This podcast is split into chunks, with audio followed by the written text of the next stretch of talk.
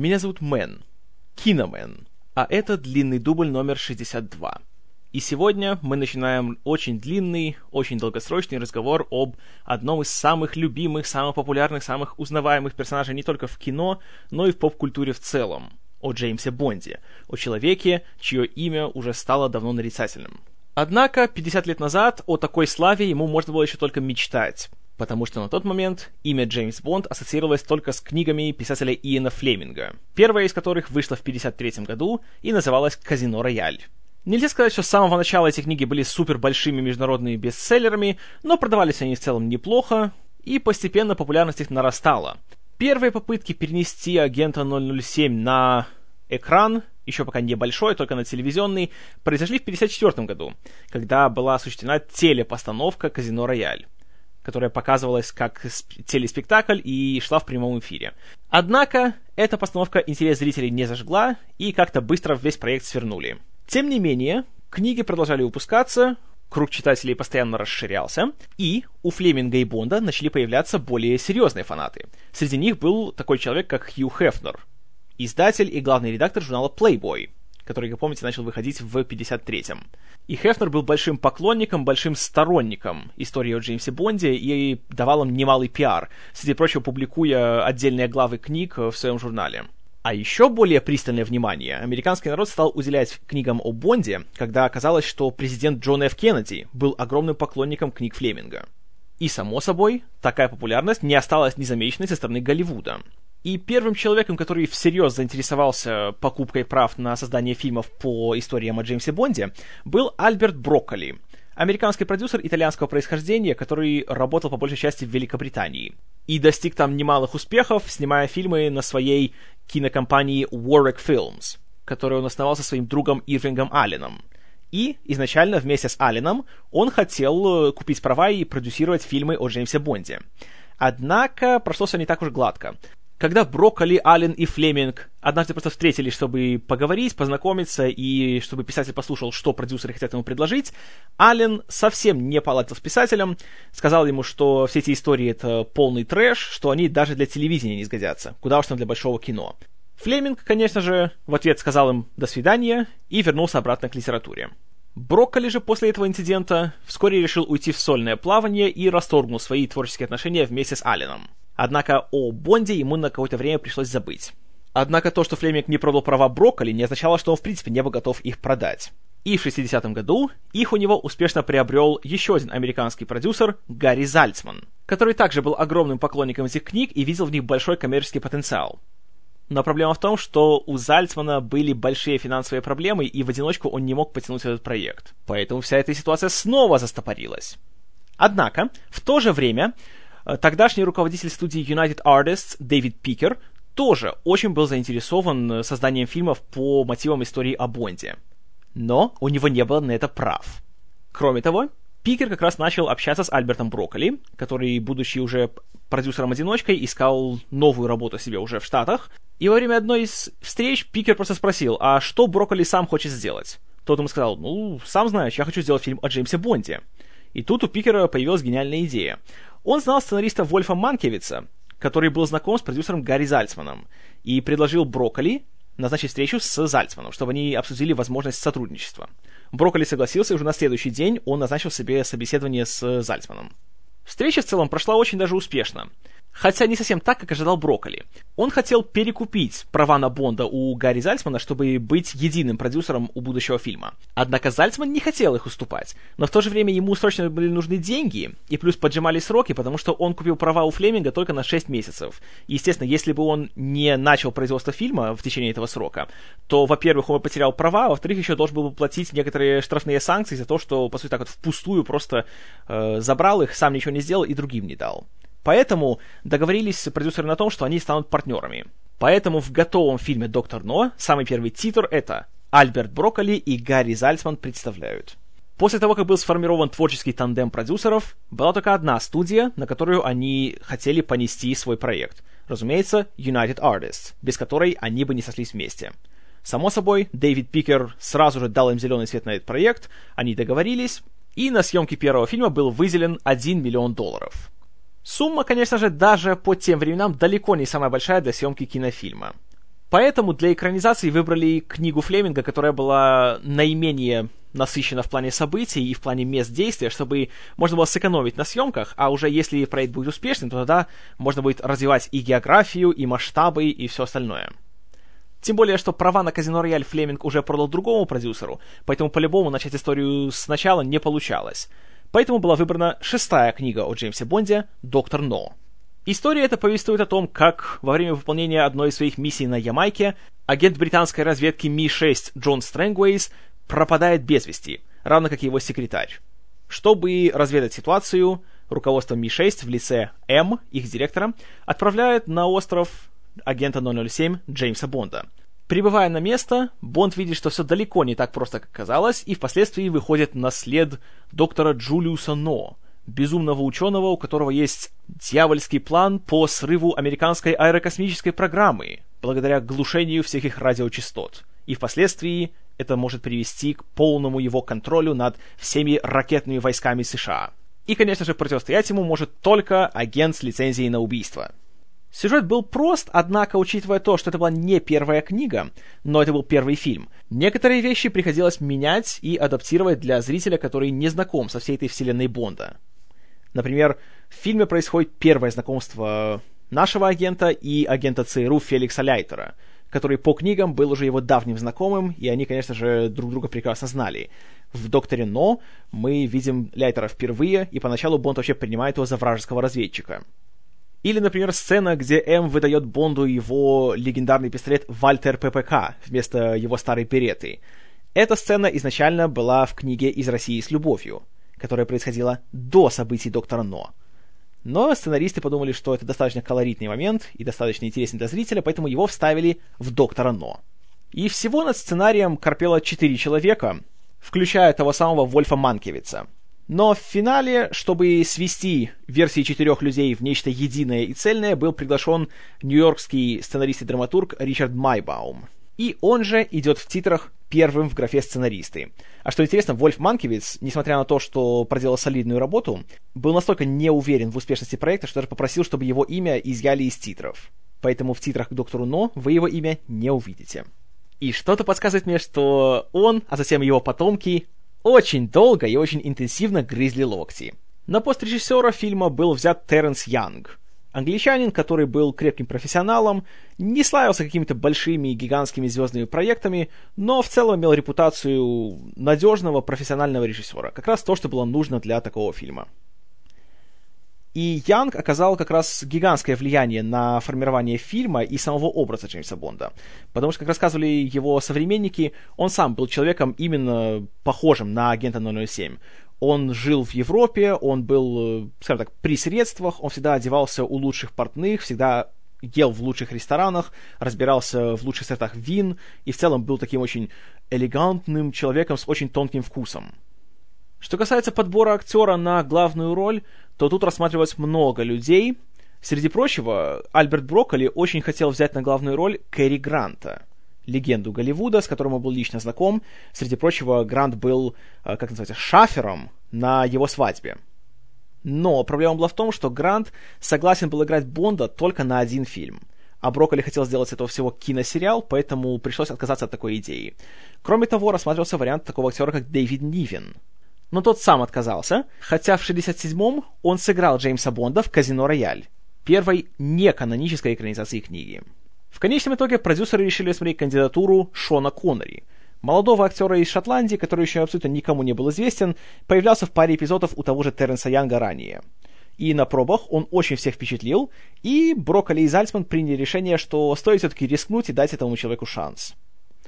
Как только Коннери получил роль, он был ужасающе взволнован, потому что он сам был человеком, скажем так, не голубых кровей, он был родом из бедной шотландской семьи, он понятия не имел о том, какое вино нужно пить с рыбой, сколько нужно давать на чай официанту и какой вилкой нужно есть улиток. И тут ему на помощь пришел режиссер Терренс Янг, который, по сути, научил Коннери, как он впоследствии рассказывал, всему, что можно было только знать о том, как стать суперагентом. Как любили пошутить участники съемочной группы, Янг взял кусок угля и сделал из него алмаз. Особо забавная такая история есть, как Янг приучил Коннери чувствовать себя более естественно в своем смокинге. Он просто указал Коннери, что тот спал в нем. И актер сам еще долго удивлялся, насколько эффектным оказался такой вот ход. Кроме Коннери, в актерский состав были взяты еще два регулярных участника фильмов о Джеймсе Бонде. Это был Бернард Ли, английский актер, который сыграл его начальника М, и Лоис Максвелл, которая играла мисс Манипенни, секретаршу М, и единственную женщину во всем киносериале о Джеймсе Бонде, с которой у агента 007 исключительно платонические отношения. А вот у кого с Бонда были отношения не платонические, так это самая первая подруга Джеймса Бонда, жительница Ямайки Хани Райдер, честь сыграть которую выпала швейцарской модели Урсуле Андрес, которая не имела никакого актерского опыта, но привлекла продюсеров своей колоритной внешностью. Да и не только продюсеров. Сцена ее первого появления на экране, где она в одном бикини с ножом выходит из океана на берег, уже давно стала легендарной. И Хани Райдер до сих пор признается не только первой, но еще и лучшей девушкой Бонда. Хотя, конечно, споры до сих пор ведутся. А что интересно, то что к внешности Урсулы Андрес никаких претензий никого не было, а вот к ее голосу — да. Чтобы придать ей большей экзотичности, в фильме все ее реплики были дублированы. И вместо ее голоса мы слышим голос актрисы Моники Вандерзил, которая говорила уже с более таким тропическим карибским акцентом, чем с европейским, почти немецким, как у самой Андрес. В общем, то же самое, что потом сделали с Барбарой Брыльской в «Иронии судьбы». Перед тем, как начать съемки, Брокколи и Зальцман решили защитить полностью все свои права с юридической точки зрения. И они сформировали две компании. Одна должна была управлять всеми правами на Джеймса Бонда и на соответствующие фильмы, а другая занималась бы руководством, собственно, съемок и производства фильма. Первую назвали Dan Jack, название, которое было сформировано из имен жен Брокколи и Зальцмана, Даны и Джеки, то есть Жаклин. А вторая называлась EON Productions — вот тут тоже интересно такой есть миф среди фанатов, что вот эта аббревиатура EON означает everything or nothing, то есть все или ничего. Хотя, как рассказывает сегодняшний продюсер фильмов о Бонде Майкл Уилсон, э, чьим приемным отцом был Брокколи, когда тот у него спросил, правда ли это, продюсер сказал, не знаю, первый раз слышу. Поэтому откуда пошло EON остается загадкой. Так или иначе, все были в сборе, сценарий был готов, режиссер найден, актеры подобраны, и продюсеры здесь сформировали одну из традиций, которая продолжается и до сих пор. Брокколи и Зальцман всегда настаивали на том, что если Джеймс Бонд отправляется в какую-то точку земного шара, туда же отправляется и съемочная группа фильма о Джеймсе Бонде. Поэтому раз действие происходит на Ямайке, то и съемочная группа поехала на Ямайку. Да, это может быть дороже, но зато это аутентично. Съемки начались в самом начале 62 года. Вот как раз через пару дней исполнится ровно 50 лет с тех пор, как был снят первый кадр фильма о Джеймсе Бонде. 16 января 1962 года. В следующий понедельник будет годовщина. Съемки в целом проходили довольно-таки плавно. Съемочная группа получала огромную поддержку со стороны местного правительства, Однако, конечно, бюджет у них был довольно небольшой, и приходилось экономить на всем, на чем только можно было. Особенные трудности испытывал художник-постановщик фильма Кен Адам потому что у него не было неограниченных ресурсов, как в будущем, и ему приходилось подключать очень много своей фантазии, чтобы создавать гигантские декорации, в частности, подземного логова доктора Но. Но, смотря на окончательный фильм, трудно поверить, что у него реально были вот проблемы в плане своего творческого развития, потому что он выжил из того, что у него было, максимум. Хотя, конечно, сам он не до конца остался доволен своей работой. На съемках Терренс Янг и Шон Коннери очень хорошо ладили, и они же, по сути, на съемках сформировали еще одну традицию фильмов о Джеймсе Бонде. Его немножко черный, всегда такой сухой юмор. Например, снималась одна сцена погони, где за Бондом едет какая-то вражеская машина, за ним всячески шпионит, и после погони эту машину удается как-то столкнуть с горы, она падает, взрывается, все в ней погибают. Бонд стоит у края дороги и все это видит, Останавливается грузовик, подбегает к нему его водитель и спрашивает, «Как это случилось?» А Бонд так абсолютно спокойно с ухмылкой отвечает, «Кажется, они ехали на похороны». И Коннери, и Янгу такой подход понравился, и они решили вставлять как можно больше таких вещей в остальные сцены фильма. Как показала практика, это был правильный подход.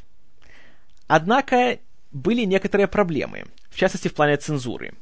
В фильме есть одна сцена, где к Бонду в его жилище пробирается профессор Дент, который живет на Ямайке и является приспешником главного злодея. И он неоднократно пытается убить Бонда. В конечном итоге в отчаянии он просто врывается к нему с пистолетом, а Бонд застает его врасплох и просто его убивает. У тогдашних цензоров немалые проблемы вызвал тот аспект, что Бонд, по сути, убивает безоружного человека. Что, мол, как-то так, он главный герой, мы должны за него болеть, а он вот так вот в несправедливом бою убивает людей. И пришлось довольно долго доказывать им, что, ну, он же пришел его убить. И в конечном итоге, конечно же, продюсерам удалось настоять на своем. Сейчас, конечно же, смотря на такую ситуацию, можно только посмеяться. Над чем цензоры вот били головы в те времена. Что пускают сейчас, а что тогда. Тем не менее, фильм был закончен в срок, уложился в бюджет и был выпущен в прокат в октябре 1962 года. Отзывы он собрал, скажем так, смешанные. Критики были недовольны таким легким, не самым серьезным тоном фильма, его сексуальным содержанием, его насилием, и в целом сказали, что а, очередная такая пустая развлекаловка, которая никому не понравится и быстро забудется. Самому Иену Флемингу фильм в целом понравился. Хотя, как рассказывает тот же Ричард Майбаум, Флеминг, на его взгляд, был довольно таким человеком-снобом, и как-то к кино он, в принципе, довольно пренебрежительно относился. Вот он считал, что вот литература — это высокое искусство, а вот кино — это как-то так, а, знаете, ничего серьезного. А вот кто реально был доволен фильмом, так это Джон Кеннеди, который даже попросил у продюсеров, чтобы они устроили ему приватный киносеанс в Белом доме. В прокате фильм также прошел довольно-таки успешно. Во время своего первого э, проката он собрал где-то около 6 миллионов долларов по всему миру. По сравнению с миллионным бюджетом, это, конечно же, дало прибыль. Не то чтобы и сенсация, но свои деньги фильм отбил. А благодаря всем последующим перевыпускам фильмов в кино, его суммарные кассовые сборы по миру составили около 60 миллионов. То есть, опять-таки, не сказочные цифры, но хорошие. И благодаря тому, что фильм принес немалую прибыль, Брокколи и Зальцман получили зеленый свет на съемки остальных фильмов о Джеймсе Бонде. Как же фильм смотрится на сегодняшний день, с точки зрения 21 века, спустя 50 лет? Тут надо сказать, что впечатления очень неоднозначные. Этот фильм был первым, он был во многом пробным, экспериментальным, и, конечно же, это еще не тот Джеймс Бонд, которого мы знаем и любим. Многие его элементы здесь есть, но они еще не отшлифованы.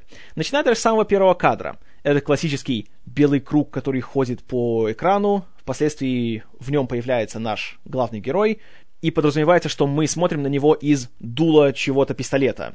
И кажется, что вот сейчас его снимут, но он быстрее. И он стреляет прямо в экран, он заливается красным цветом, то есть кровью, и тогда начинается сам фильм. В этот раз, да, это есть, но оно ведет прямо к титрам, а не к начальной сцене фильма, как это будет уже в последующих частях Бонда, и что стало традицией. Вступительные титры фильма дизайнером которых на протяжении множества фильмов о Бонде был Морис Биндер, и он же придумал вот этот самый кадр из дула пистолета, в первый раз они смотрятся, откровенно говоря, как-то так неуверенно. И даже тема Джеймса Бонда, о которой немножко позже поговорю, она даже не звучит на протяжении всех титров. Как-то быстро она исчезает, и начинаются какие-то такие более карибские островные мотивы. И, конечно, есть опять этот мотив э, женских силуэтов, которые выплясывают на фоне титров, но и тут они как-то смотрятся как-то так, э, не понимаешь, а, а зачем они здесь, а что они собой как бы представляют.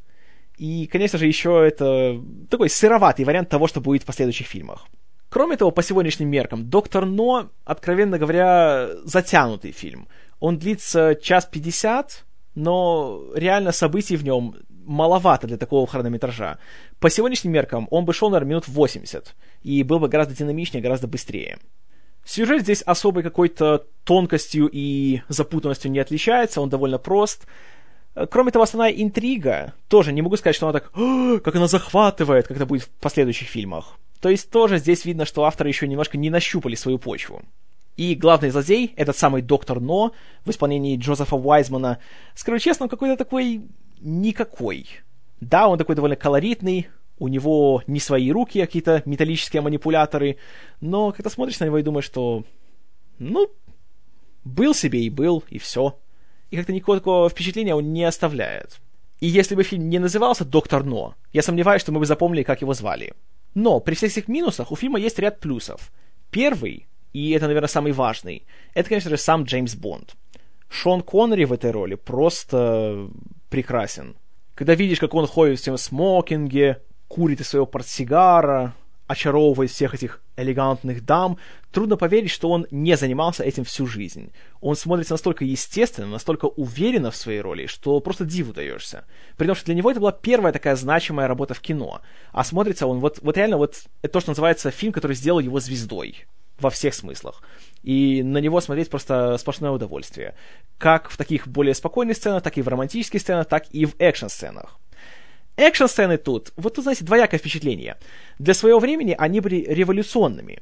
В частности, благодаря такому быстрому, динамичному монтажу Питера Ханта, который во многом нарушил многие правила и устои тогдашнего монтажа. Например, было, по сути, негласным правилом то, что нельзя обрывать дубль на, во время движения, потому что это создает такой диссонанс у зрителя. А он подумал, а почему нет? Это, наоборот, придаст некой такой динамики. И у Ханта даже была такая забавная фраза, что почему он все это так делал. Когда он смотрел уже рабочие дубли, он говорил, что если хотите, чтобы фильм сработал, надо делать его как можно быстрее, надо монтировать его как можно динамичнее. Но при этом вся эта динамика на сегодняшний день смотрится, откровенно говоря, довольно так медленно. Но критиковать его за это, знаете, я не думаю, что это было бы разумным, потому что это то, из чего, по сути, выросли все современные экшн-фильмы. Доктор Но в этом плане, да и во многих других, он именно что первопроходец. Поэтому это можно не любить, но не уважать это нельзя. Урсула Андрес в роли этой самой первой девушки Бонда, она... Она симпатичная. Вполне. И как-то вот все, что я могу о ней сказать. Потому что особо играть ей здесь нечего. Ей нужно выглядеть красиво и быть в опасности, чтобы Бонд ее спас. Что, конечно, тоже станет большой такой славной традицией фильмов о Джеймсе Бонде. С этим она хорошо справилась. Как бы вот и все. Больше от нее ничего не требовалось. Остальные актеры тоже в целом нормально справляются.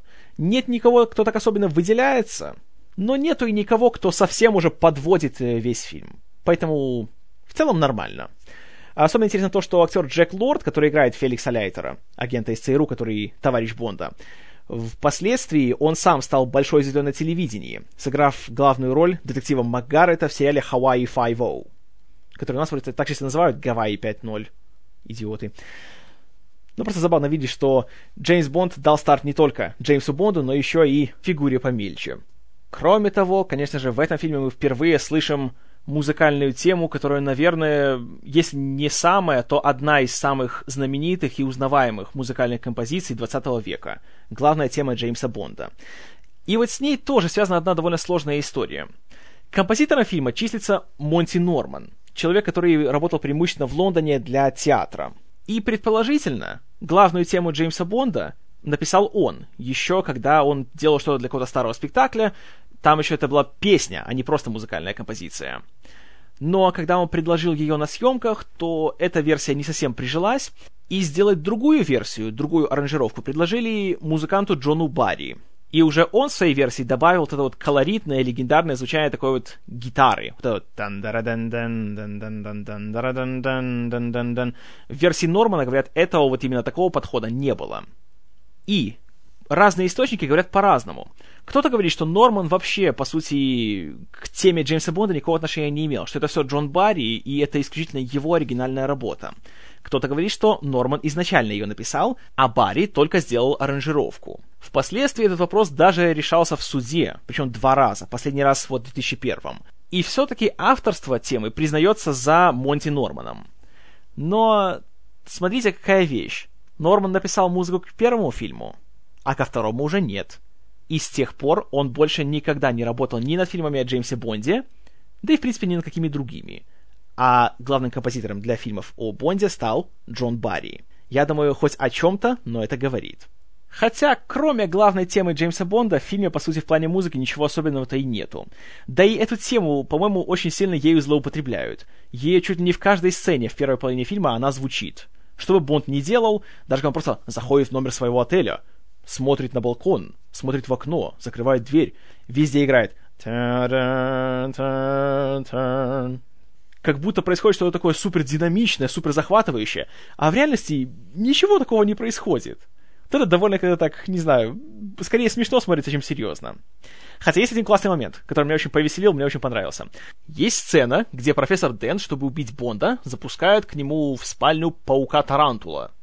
И тот ползет к нему в кровать и уже готов на него напасть. Но Бонд оказывается быстрее, он бросает паука на пол и убивает его своей туфлей. И тут особенно веселит то, что музыка, по сути, синхронна с его ударами. Он бьет туфлей по полу и такое «пам», еще раз «пам», еще два раза так «тук-тук», «пам-пам». Весело, вот это вот мне понравилось. Такой юмористичный момент в такой, казалось бы, серьезной напряженной сцене. И в целом приятно, что у фильма атмосфера такая недавящая, знаете, не напрягающая. Да, как бы людей убивают, да, шпионаж, да, интриги и все остальное, но при этом, как и сами книги Флеминга, фильмы о Джеймсе Бонде не рассчитаны на то, чтобы их воспринимали как что-то такое суперсерьезное и реалистичное. Это фантазия, прежде всего. И вот это, наверное, критики как раз не заметили, по крайней мере, в первый раз. Но, к счастью, зрители это оценили и проголосовали кошельком. И таким образом доктор Но стал первой ступенькой в одном из самых длинных сериалов в истории мирового кинематографа. Вышло уже 22 фильма, в этом году ожидается 23, а если все пройдет хорошо, будет еще как минимум 5. И, конечно, все это прекрасно. Но каков будет мой вердикт о фильме «Доктор Но»? Знаете, все-таки, учитывая все его плюсы и минусы, я не могу рекомендовать его к просмотру всем – только если вы совсем уже, знаете, фанаты Бонда и хотите увидеть, с чего начинались похождения вашего любимого тайного агента. И тогда, конечно, вы сможете закрыть глаза на все его очевидные недостатки и на его провисание в плане ритма, и на его, откровенно говоря, некую такую скуку, которую он наводит в середине. Всем остальным же лучше будет начать знакомство с Бондом с какого-нибудь из более поздних фильмов, о которых, разумеется, я еще обо всех расскажу. Доктору Но я ставлю 6 баллов из 10. Это достойное начало цикла, но которая, к сожалению, с возрастом немножко все-таки потеряла свою форму. И теперь оно представляет скорее исторический интерес, чем какую-то такую художественную ценность или э, способность развлечь современного зрителя. Но, как я уже говорил, этот фильм можно не любить, но не уважать и не ценить его за его вклад не только в сериал о Бонде, но и в принципе в современный кинематограф нельзя. Поэтому, если вас интересует хотя бы история современного кинематографа, посмотреть стоит. Ну а что думаете вы, истинно верующие? Пожалуйста, пишите в комментарии. Будет очень любопытно узнать ваше мнение. Джеймс Бонд вернется в фильме «Из России с любовью». А я вернусь в длинном дубле номер 63, в котором я начну, точнее продолжу, еще одну долгожданную ретроспективу. Раз уж я рассказал о фильме «Чужой 3», который вышел как раз 20 лет назад, то есть уже 20 лет Дэвид Финчер снимает полнометражное кино, я пересмотрю его остальные фильмы и расскажу вам, что я о них думаю. Надеюсь, вам это будет так же интересно, как и мне. А до тех пор, спасибо за внимание. С вами был Киномен. И... Я знаю, что ты думаешь. Он сделал шесть выстрелов или только пять?